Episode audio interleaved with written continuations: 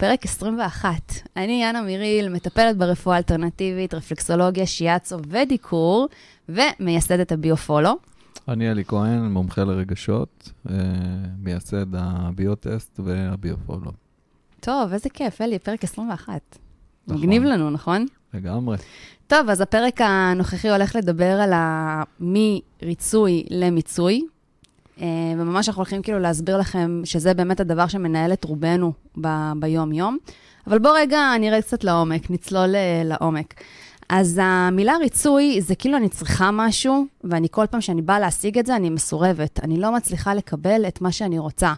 ואז אני כל הזמן מרגישה ופוחדת וחוששת שאני לא אקבל את כל מה שאני צריכה, ואז אני עושה פעולות שגורמות לי לוותר על עצמי. ואז הפ... הפעולות האלה מעוררות בי המון רגשות. רגשות של עצבות, רגשות של וואו, אני לא מספיק טובה. מה קורה לנו שם, אלי? זה... אז אם אנחנו נדבר מריצוי למיצוי, אז אנחנו בעצם מדברים על הריצוי. למה אנחנו משתמשים בהגדרה ריצוי? כי אנחנו תכלס עובדים בזה, ואנחנו מבזבזים את עצמנו. אם הייתי ככה מנסה להגדיר את זה ככה במשוואה פשוטה, אנחנו מבזבזים את עצמנו לדעת כדי לקבל משוב מהסביבה. מה זאת אומרת מבזבזים את עצמנו? כאילו, מבזבזים בסוג של אנרגיה? כן, לזה אתה כי אנחנו מתכוון? יודעים, אנחנו יודעים להעניק בעל כורחנו, כאילו זה נגד הרצון שלנו בסופו של דבר, בגלל זה אנחנו מתלוננים, בגלל זה זה מוגדר כריצוי וזה כאילו נחשב למשהו שלילי בסופו של דבר. יש בזה יתרונות, יש מקומות שיש בזה יתרון, כמו אצל אימא, כמו אצל אה, עובדת חרוצה, כמו... יש מקומות שזה יתרון, אבל לרוב זה מוגדר כמשהו שלילי, והמשמעות של זה, שזה אני רק נותן ולא מקבל חזרה. כלומר, אני לא יודע לקבל חזרה, אני יודע רק לתת. ולכן אני מבזבז המון המון המון אנרגיה, שבסופו של דבר פוגעת בי, ולכן זה נחשב כמשהו שלילי. אוקיי, ומה זה כל הרגשות האלה שעולים לנו? כאילו, התחייה... יש פחד בבסיס, שהוא בעצם הדרייב, הוא, הוא מניע אותנו להיות מרצים. הפחד, כמו כל דבר נכון. בחיים. אבל יש בזה גם יתרונות, אני רוצה שנסתכל על זה גם באופנים חיוביים, כי שם אנחנו בעצם יכולים לשדרג את זה. אנחנו נהיה מאוד שירותיים. אם אנחנו אנשים מרצים, אז אנחנו נהיה מאוד מאוד מאוד uh, שירותיים. אז אתה אומר, כאילו, נדע גם לשייך את המקצוע המתאים לנו לאנשים נכון, נגיד אם שמרצים? אני מטפל, אז אני אהיה, אני אזדהה ואני אהיה בדאגת יתר, ואני אני אהיה מטפל, אני אחשב למטפל טוב, אבל תמיד יש לזה מחירים, מהמם. מחירים מאוד גבוהים. כמו מה? אה, עייפות, תשישות, שחיקה, אה, אני לא יכול להרשות לעצמי לרדת מהלופ, אני כאילו חייב כל הזמן להיות עם יד על הדופק. ובאופן מסוים זה יכול לקחת אותי למצבים שאני כאילו אה, כל הזמן בוחן רגשית את הסביבה. שפת גוף שלהם, המבטים שלהם, כאילו כזה באיזה סוג של חרדה, מה יגידו עליי? בדיוק. אוקיי. אני בחרדה כל הזמן כל מה יגידו עליי, ואני כל הזמן מפחד שחושבים עליי דברים לא טובים. ואז ידחו אותי וינטשו אותי ויגידו לי, תשמע, אתה מפוטר, ויגידו לי כל מיני דברים שאני מפחד, מפחד. אני מאוד מפחד שאני לא רלוונטי, שאני לא... שאני לא, אה, לא מעניין לא אף מעניין. אחד, ושאני לא מגיע לי, ואני לא ראוי, ויש לזה כל מיני רגשות שנלווים לדבר הזה. מהמם. אחד הדברים המאוד מאוד מאוד חשובים ב- בנושא הזה, זה שאם אני מדבר um, על, יש בעצם שני ז'אנרים, יש מריצוי למיצוי, או, um, או ריצוי שהוא פחד מתחייה ו- ונטישה. תשמע. שם אין לי, אין לי מגבלות, אבל ב- מ- ריצוי לפיצוי, ב- ב- בתוך זה, בין שני, השל... בין שני הדברים שתיארתי, יש את האגו. זאת אומרת שאני נותן, נותן, נותן, נותן, ואז מופעל טריגר שאני מתחיל להרגיש מנוצל, כאילו האגו שלי זה פתאום... המיצוי, אבל. זה כבר עכשיו אתה מדבר על המיצוי. נכון. אוקיי. אז זה בעצם, האגו מקפיץ, מקפיץ את העניין הזה של ריציתי יותר מדי, ועכשיו נבהלתי מזה שנתתי, השקעתי, השקעתי, השקעתי, ועכשיו אני כאילו מתוסכל וממורמר דרך האגו מזה שלא קיבלתי שום דבר, ואז מגיע המיצוי, ואז אני כועס, ואז אני רב את זה, מתפוצץ, ומתפוצץ, מתפוצץ. ועושה בלאגן. והסביבה, כשהיא מסתכלת על זה, היא אומרת, רגע, הבן אדם הזה הוא טוב לב, אנחנו, אנחנו רוצים להיות בנוכחותו, כי הוא טוב, לב, הוא טוב לב, הוא נדיב, הוא משקיע, והוא, והוא בנתינה מאוד טובה והכול. אז איך זה שהוא מתפלא פתאום? מה, מה קורה לו שהוא פתאום מתפלא? הוא, הוא פתאום משתנה ונעשה כזה עוין וכועס ורע ו, ויכול לעשות כל מיני דברים קיצוניים, שאנחנו אומרים, רגע, רגע, לא מדובשו ולא מעוקצו. לא רוצים את הטוב שהוא נותן, כי אחר כך אנחנו לא רוצים לחטוף ממנו את כל, ה, את כל הטירוף הזה. הקריזות האלה. בדיוק, כל הקריזות האלה. בדיוק. אוקיי, ואז מה, הרג... מה, מה הרגשות שבאמת עולים לנו? כאילו, סבבה, אוקיי, אז הבנתי שנתתי, נתתי, נתתי, התפוצצתי. בדרך כלל הבן אדם המרצה הוא בן אדם שנולד עם הרבה יכולות שירותיים, גם טיפולי וגם יועץ וגם דואג וגם אכפתי וגם מזדהה. יש לו עוצמה מאוד גדולה. אבל בשלב מסוים שהוא נחלש, הוא קודם כל לא יכול לחשוב על עצמו כאדם חלש. אחד החולשות של האנשים שהם מאוד מרצים, הם לא יכולים להרשות לעצמם להרגיש חלשים ולא להיראות חלשים גם בעיני הסביבה. כי שם מתקיים אגו מאוד חזק, שמחזיק אותם כל הזמן. אז ברגע שהם מרגישים שהם נחלשים, הם מפחדים שיתעלו בהם עוד יותר. או שהם מפחדים מנצלנים. זאת אומרת, יש בעולם הזה גם אנשים ש, שנוח להם לקחת. לשאוב, לשאוב אנרגיה, אה, לנצל כל מיני משאבים, אבל בעיקרון, הם, הם, האנשים, רוב האנשים שנמצאים לידם הם נצלנים, כי, כי זה משרת. המרצה... מרצה. מרצה. המרצה מרצה. והמנצל, כאילו, לוקח. רק לוק, הוא יודע רק יודע. לקחת, הוא לא יודע לתת, והמרצה יודע רק לתת ולא יודע לקחת. בשלב מסוים זה, זה רע, זה נהיה, זה נהיה לא טוב. זה, פ... זה הפיצוץ שאמרת מקודם, זה ממש מתפוצץ. כאילו בדיוק, כבר לא יכולים לשאת את זה. בדיוק. והבן אדם המרצה, בסופו של דבר יש בתוך זה רגשות, כמו ששאלת מקודם, זה שיש את התחושה שאני לא יכול לעמוד על, על שלי, אין לי עמוד שדרה, אני, קשה לי להחליט, קשה לי להגיד, לא, אני לא מסכים, שלום. כי ברגע שאני באתי ואמרתי, כאילו, ברגע שהמרצה בא ואמר, אני לא רוצה יותר, לא מוכן יותר ל, ל, לתנאים האלה, כי אני כבר מותש, אין לי יותר כוחות. בדרך כלל בזוגיות, יש דינמיקות כאלה שמתקיימות, שאחד מהצדדים אומר, חלאס, נמאס לי, אני לא יכול, רק אני לוקח על הגב שלי את הכל, לתת, והצד לתת, השני, לתת. בנוחיות שלו, הוא כאילו, הוא כאילו רק מקבל. לרוב הוא רק מקבל. כן, הוא נותן פה ושם, אבל לרוב אני רגיל לקחת הכל. אז יש פה גם אלמנטים של להיות בשליטה. אה, להיות במצב שאני כל הזמן צריך להרגיש קיים, ואני כאילו המרצה צריך להרגיש קיים, והוא צריך בעצם להרגיש שהוא, שהוא נוכח ושהוא, ושצריכים אותו כל הזמן, דרך זה הוא מתקיים, אז הוא בנתינה אינסופית. אין לזה גבולות. אין לזה שום גבולות, זה פשוט עד אינסוף. ויש בזה בסופו של דבר מחיר הקריסה. נכון. אז הקריסה מתקיימת בכל מיני צורות. זה יכול להיות גירושים, וזה יכול להיות uh, משבר מאוד גדול, וזה יכול להיות חולי מאוד גדול. יש לזה מחירים על, ה- על ההשקעות האינסופיות, כי זה לא מאוזן. אין בזה איזון, איך מגיעים לאיזון? נכון? איך אז, מגיעים, אה, איך מגיעים לאיזון? יאללה, את ספרי לנו איך מגיעים לאיזון. יש מגיעים- לנו את ה... יש לנו את ה... א', מה שאנחנו מציעים. מגיעים לביו-פולו, לסשן של הביו-פולו, להבין באמת על מה כל הפחדים האלה יושבים. הרי בסופו של דבר זה משהו שאנחנו מתפתחים איתו מתקופת הילדות. מתקופת הילדות נולדנו להורים ספציפיים שפשוט גידלו אותנו להיות מרצים. נכון. גם הילד, הרי בסופו של דבר, מה ילד? ילד שהוא גדל להורים, ההורים הם הכל, הם אלוהים בשבילו, והוא כל הזמן עושה המון פעולות ומתרחק מעצמו, רק כן. כדי שההורים יתייחסו אליו, רק כדי שההורים תסבירי לעניין של הסמכות, למשל. יכירו בו. ההורה שהוא מאוד סמכותי, שהוא נותן את ה... שהוא מבקש כל מיני דברים, או שהוא מכריח אותו לעשות כל מיני דברים, אם זה ללכת לחוג שהוא לא רוצה, ואם זה להיות בסביבת אנשים שהוא לא רוצה, ואז הילד כאילו מאוד מתרחק מעצמו, אבל אמא אמרה, אבא אמר, אז אני חייב לעשות את זה. ואז בסופו של דבר אתה גדל וגדל וגדל, ואתה באמת אה, מתפוצץ. ואתה הופך להיות אדם מבוגר שממשיך לרצות, כמו הילד הקטן שכל הזמן רצה לרצות את ההורה כדי לקבל ממנו מילה טובה. מילה טובה. כדי לקבל ממנו צעצוע, כדי לקבל איזה משהו חיובי, אבל זה לא היה קורה, זה היה דורש מאמצים עוד ועוד ועוד ועוד, ולעולם לא הגיע. תמיד יש את התקווה, הנה הפעם, הנה, הפעם זה יצליח. הפעם זה יצליח. ושוב, וחוזר חלילה, זה מין לופ כזה אינסופי, אינסופי. שבסופו של דבר הילד מרגיש שהוא לא ראוי. נכון. לא ראוי. ואז אתה גדל לדבר כזה, ואתה נמצא בעבודה שאתה צריך לרצות, ואתה נכנס לזוגיות שאתה כל הזמן מרצה. תכלס, תכלס זה. חיי עבלות- אה, חיי עבדות. עבדות. כן, זה ממש חיי עבדות, וזה זה חיים מאוד מאוד לא פשוטים. מאוד לא פשוטים, ויש בזה הרבה סבל. נכון.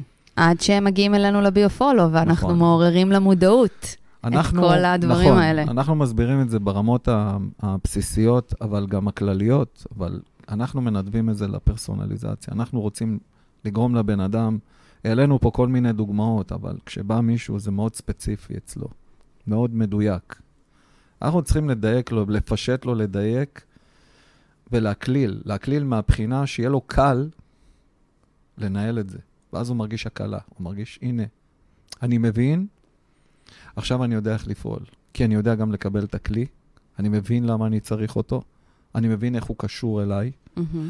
אני מבין מה הפחד שבעצם כל הזמן מז- מניע אותי, ואני יודע בעצם איך לנהל את הפחד. הפחד לא כל פעם משתלט, כי אני לא מבין מה קורה איתי, כי אני לא מכיר את עצמי.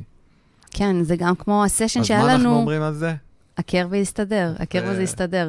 זה בדיוק נכון. מזכיר לי את הסשן שהיה לנו השבוע בביו-פולו, הבחורה בת 21, שהיא באמת הבינה שהיא צריכה להתחיל להוריד את התלות מההורים. היא נכון, רוצה לגמרי. להפסיק להיות תלויה בהם. פתאום, אחרי סשנים מאוד ארוכים, אחרי סשנים שהיא אצלנו כבר תקופה די נכון, יפה, נכון. ואנחנו רואים את ההתפתחות שלה בצורה פנומנלית. היא נכון. פשוט כל הזמן הולכת ונהיית ברבור. נכון. ככה, היא ממש הופכת מסשן לסשן, מכל שבוע לשבוע, שהיא באה אלינו ובאמת מתמידה, אנחנו באמת רואים את השינויים. ווואלה, בסשן האחרון, היא הבינה שהיא צריכה להיפרד מההורים, אבל לא בקטע של לצאת מהבית, בקטע של להבין מי היא באמת. נכון. להבין שרק ברגע שהיא תבין את עצמה באמת, אז היא תוכל להסתדר בחיים האלה. איך היא אמרה לנו את זה, אלי? ההורים לא יהיו שם לצידי כל הזמן. זוכר, היא אמרה את המשפט הזה, נכון. שממש הרגשנו שוואלה, היא מתחילה באמת להבין. נכון, חד מה... כשאנחנו ילדותיים ומפחדים מהסמכות, זה נקרא אידיאליזציה. אידיאליזציה, כן. כן. אז כשאנחנו מתבגרים, אז אנחנו עוברים מאידיאליזציה לריאליזציה. זאת אומרת, אנחנו מה, מהדמיון הילדותי שלנו מצליחים כבר לראות את המציאות בצורה טבעית, ול... כי אנחנו כבר יכולים להתמודד איתה, כי אנחנו כבר יש לנו הרבה מעצמנו. ידע, ואנחנו הרבה יותר מחוברים. הרעיון הוא מעצמנו. שככל שאנחנו גודלים, אנחנו צריכים להתחבר יותר ויותר לעצמנו. וזה אינסופי, וזה- תמיד יש. נכון, תמיד יש עוד ועוד. נכון, אבל בשלב מסוים אני מרגיש חזק, יש לי ביטחון, אני מוגן, אני אני, אני, אני. אבל אני כמה שיותר, כי אני מכיר הרבה יותר. ומה שקורה כרגע, ככל שההורה חוצץ, ככל שההורה הוא סמכותי ולא מאפשר, אסור, אסור, אי אפשר, לא כדאי, מסוכן, כל מיני כאלה, זה בעצם שולל מהילד לחשוב בכוחות עצמו, שיהיה לו תהליכי עיבוד עצמיים. הרי בסופו של דבר חרדה היא העובדה שאין את, ה, את המנגנון הבנייה של הבן אדם עצמו. אומרת, זה תהליכי עיבוד שהוא נבנה מהם. וככל שהבנאי שה, הבנאי הזה, האיבר הבונה הזה, שהוא בעצם יודע לחבר אותי לעצמי, לעצמי. ולבנות אותי יותר חזק, ששם בעצם הביטחון והעוצמה שלי, שם יש חרדה, כי זה ריק. אין שם, אין בנאי, אין שום דבר. יש רק אין מידע. יש רק מחשבות של ההורים שאין הבנה בכלל. ההורה הרי עבר ניסיון בחיים שלו. הוא הפיק את הלקחים שלו. הוא הגיע למסקנות בכוחות עצמו. כשהוא בא לילד, אומר לו, תעשה ככה, זה הפתרון, הילד לא מבין למה. אז הילד מורד, הדרך של הילד, אני, אני מחבר את זה עכשיו למה שדיבר, הבחורה, ש... או, מרד. הבחורה שהזכרת מקודם, היא בעצם, חשבו במקומה, גוננו עליה, דאגו לה, פתרו לה, וואו. עשו לה הכל. אז היא מרגישה שהיא כל הזמן משתפת את ההורה, היא כאילו לא יכולה לחשוב בכוחות עצמה בלי ההורה, והיא לא מבינה למה. אז עכשיו היא הבינה, עכשיו היא הבינה ש, שהיא היא מצליחה לחשוב אחרי בכוחות... סשנים אצלנו, היא נכון, הבינה. נכון, אבל היא הבינה עכשיו בעצם איפה התלות שלה מתקיימת. נכון? אז אם אני לא חושב בכוחות עצמי, אז קשה לי להחליט. אם אני לא חושב בכוחות עצמי ואין לי תהליך של, של מחשבה שלמה, אני לא מדבר על זה ברמה הטכנית, אני מדבר ברמה הרגשית. תמיד הקושי הוא ברגש, לא, ב, ברגש. לא ב, ברציונל אנחנו הכל הגיוני, הכל מובן, הכל סבבה. לא, מבחינה רגשית, זה, זה העניין. וזה. אני זה גם- העניין.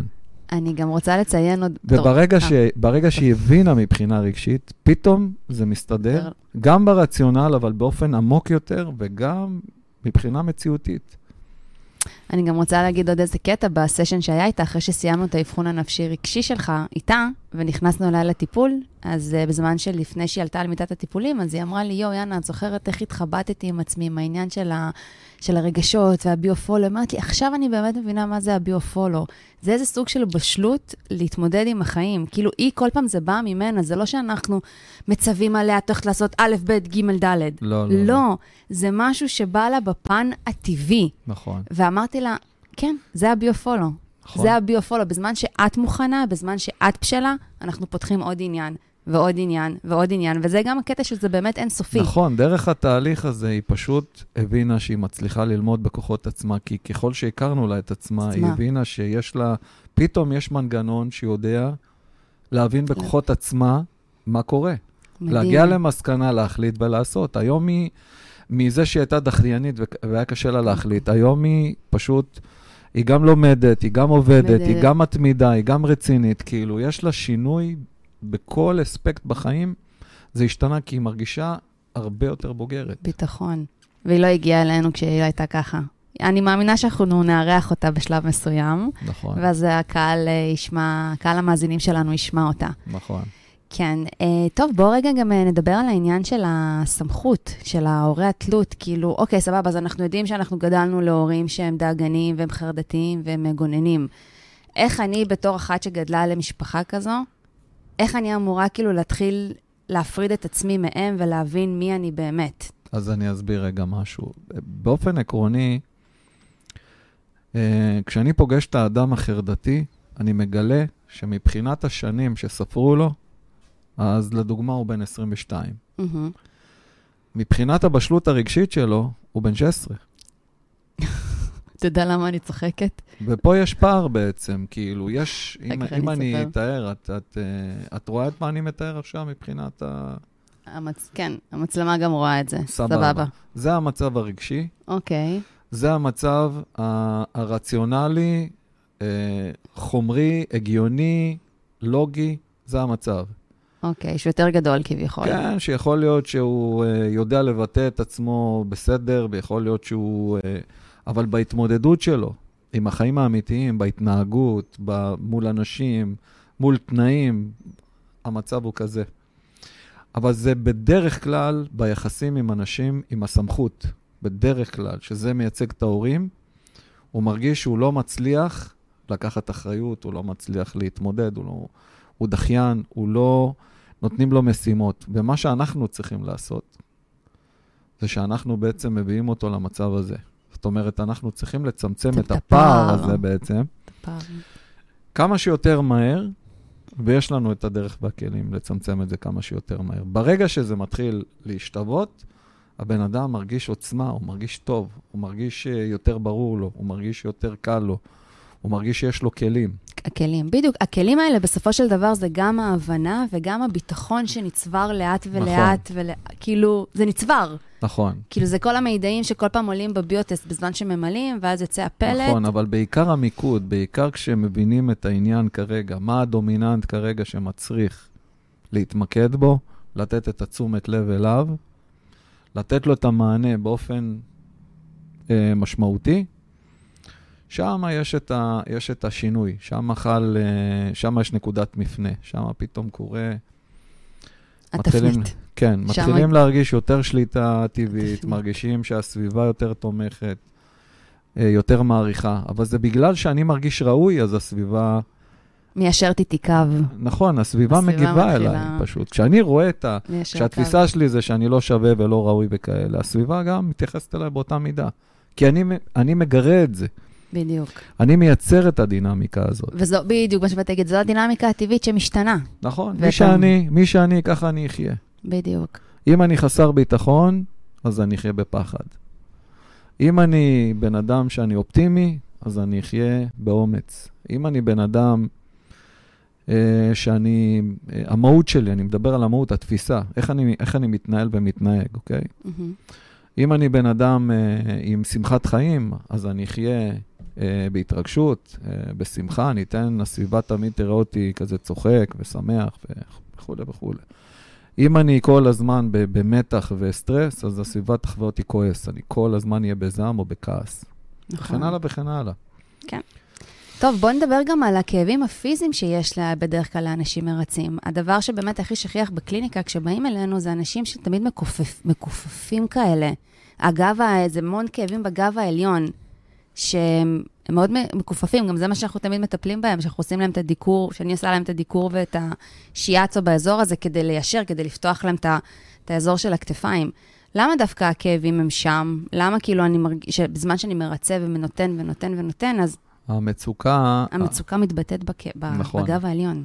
ככל שה... שה... זה לא מצלמה. כן, ככל שהמצלמה, אה, ככל שהמצלמה מראה אותך יותר מכופפת, יותר, כן. את בעצם אה, ממחישה את העניין. נכנסתי לדמות. אבל המצוקה, אני רוצה לדבר רגע על כן. המצוקה. ככל שהמצוקה היא יותר מחמירה, זאת אומרת, ככל שחסר לי יותר ויותר, וזה, וזה מעמיק עוד ועוד, זה אומר שאין לי מענה. זה אומר שאני לא נגיש למענה. תמיד יש מענה.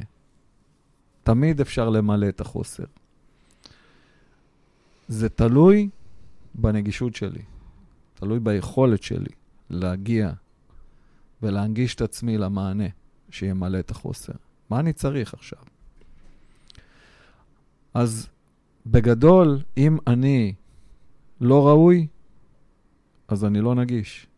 אני מרגיש את מה שיש. אני לא ראוי, אז אני לא נגיש. אני לא אגיע למענה. ואני כן אגיע למענים, אבל זה לא יתאים, זה לא יסתדר, זה לא, זה לא יפרוץ, זה לא, זה לא יעבור. כי אני כל הזמן הולך ב, בכיוון הלא נכון, כי אני חושב לא נכון. זה לא כי אני מחליט לחשוב לא נכון.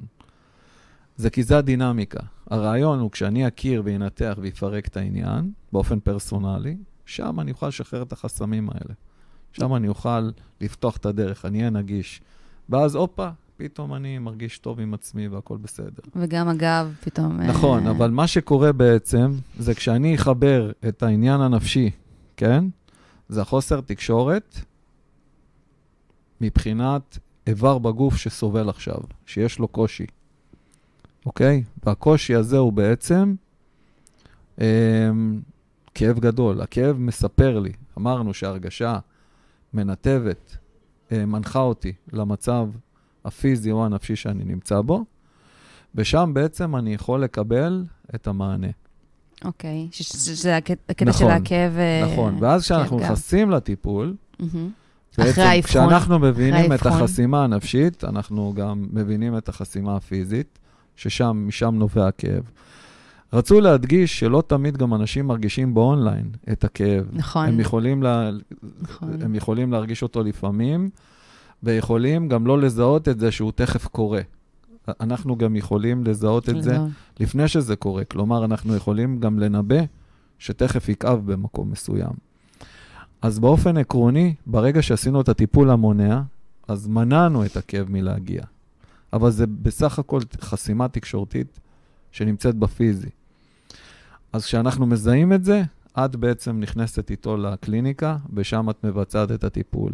נכון, שזה... או רפלקסולוגיה, או דיקור, או שיאצו. או שיאצו. לא, בדרך כלל במצבים כאלה זה שיאצו ודיקור. אז או שצריך את זה רך, אם צריך uh, לחבר, או שצריך את זה חזק כדי לנתק. כשיש עומס יתר, צריך לנתק, כאילו לרווח. וכשזה כשזה נוקשה מדי, צריך לרכך. צריך ל, ל, ל, כאילו, כשזה מחובר חזק מדי, צריך לרכך. מהמם. אז אנחנו, אנחנו מבררים פשוט איך, איך להנגיש את אופן הטיפול. המצוקה, כי יש אזור אחד שיש לו מה להעניק לאזור אחר, והתקשורת חסומה, ולכן הכאב מתחיל, ל- ל- הוא מגיע, כי הוא מדווח על, על הקושי, ואז בעצם אנחנו אמורים אה, לפתור את זה בדרך הטיפול. אני אזהה את זה בממד הנפשי, ואתן את הכלי, ואת ידע בדיוק. תקבלי את, ה, תקבלי בדיוק. את ההבנה לגבי, ואת תפתרי את זה בממד הפיזי. בדיוק איפה לעשות. טוב, מאזינים יקרים, הבנתם מה אנחנו עושים בביופולו? לגמרי. הבנתם את הפשטות של הטיפול? שיושבים עם אלי, אלי מתווך בדיוק את המצוקה, את הרגש, את, ה... את הבעיה. ואז ברגע שהמטופל מודע, אז הוא נכנס אליי לטיפול, כי גם עם המודעות הזו יש המון גם כאבים פיזיים שמתרחשים לנו בגוף, במודע או לא במודע, נכון. ואז אנחנו פשוט uh, מטפלים בזה. אז אם הייתי רוצה לחבר את זה כמשפט אחד פשוט, הייתי בעצם אומר שכשאני לא ראוי, אז אני מאוד מרצה.